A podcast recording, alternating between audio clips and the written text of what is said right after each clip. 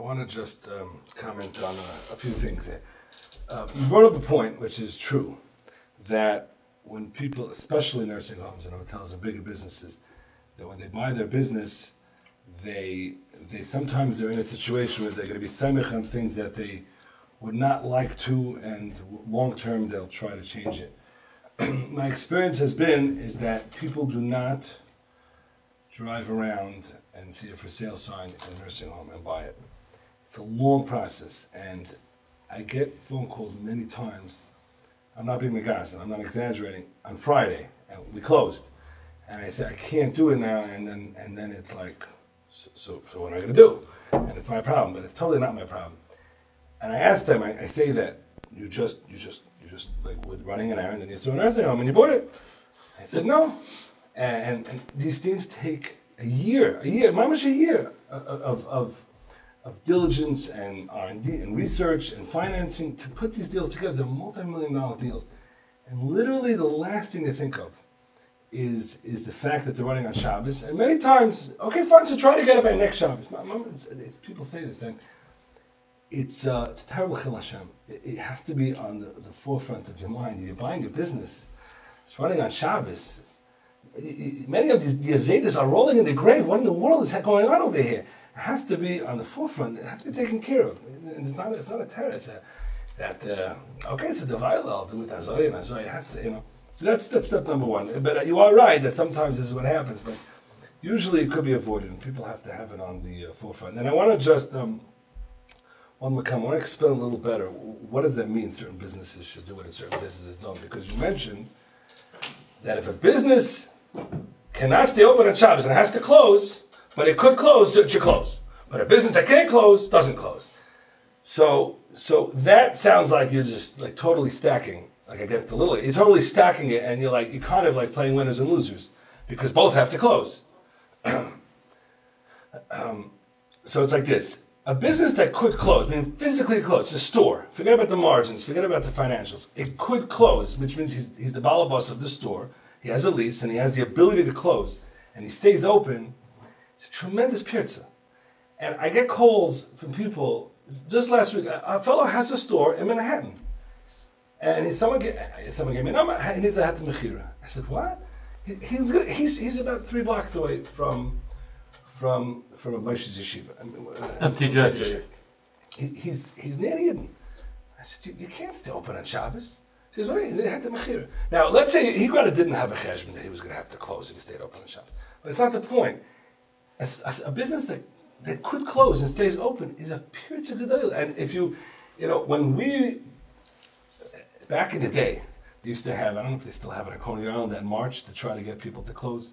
King's Highway. Used to have King's Highway. Back in the day. Okay. Yeah. Right. That started way back. Or Buck right. used to be able to do that, right? Now, when he was in America, you, now, I, I, tell this to people. They never went down King's Highway, highway with stars. Getting everyone to sign stars. Why not? Just everyone should sign stars. Because these businesses have to close. They could close. And if they stay open, there's nothing left of Shabbos. And they're just making a decision to stay open. And I understand that the margins don't allow them to stay open. The, the, the, but the point is, they physically could close, and it's a pirza because people know they're staying open. You're saying a nursing home is not a, a I'm trying, that's what I'm trying to say. I, I, that's literally what I was getting at. People know a nursing home physically can't close. There's a general assumption, and sometimes it's correct, and many times it's incorrect, but a is a general assumption that this shiny yid that owns this nursing home, right, who is the MC in my kid's dinner, this guy must have done something because he can't close. So he must have went and set it up in a way where it could stay open. But a store on Clifton Avenue cannot do that because what in the world? So what happened to Shabbos? You should close. You could close. I don't know his margins. I'm not his accountant, and I don't know the fact, right? So that's what it is. A store that could stay open, could close and stays and stays open is a pirza. It's a terrible pirza. There's nothing left of Shabbos. There's no no end. But a store that people know cannot close, Al Kapanim, the appearance is diminished. Now, that doesn't help you, Lamais. It's not a teretz. You can't come to Shemayim and say, this Shach appearance. Lamais, if you have people running your business on Shabbos, can't have that. Those are just two points. Right. When, with an online business, you would say there's no pirza because people don't know. The bottom line is that there's the. But in online business, I do believe people know it's, it's somewhat automated. Now, Rav Moshe has a tshuva, but Rav tshuva is really, almost everybody does use time clocks.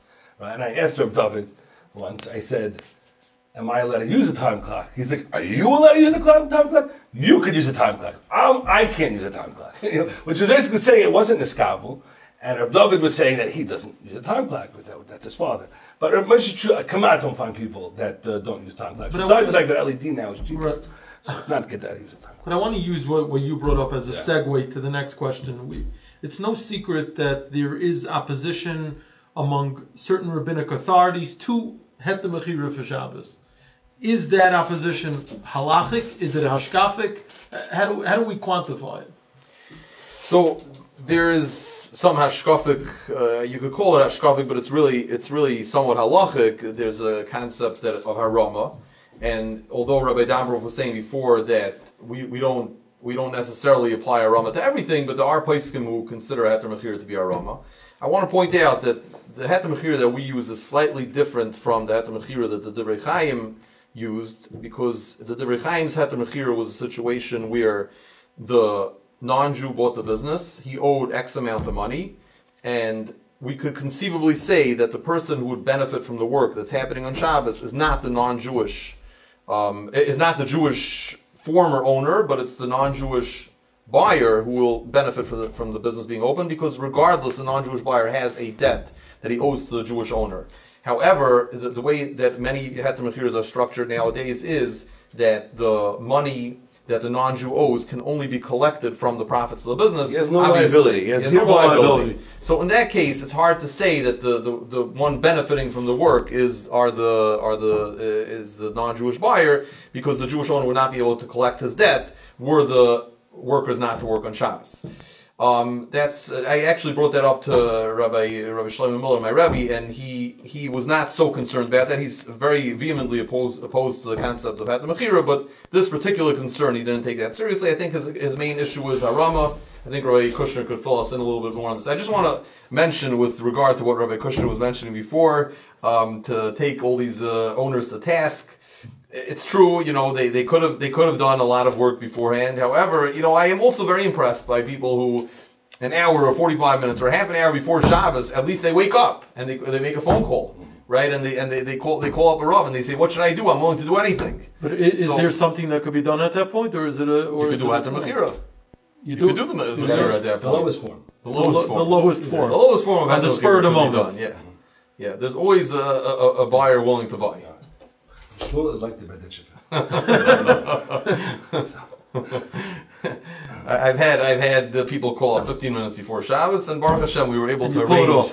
We were able to arrange at the Mechira. And these are in short Shabbos, and my, wife just came home a half an hour before. Tomorrow. I want you to But know Baruch Hashem. are encouraging bad behavior.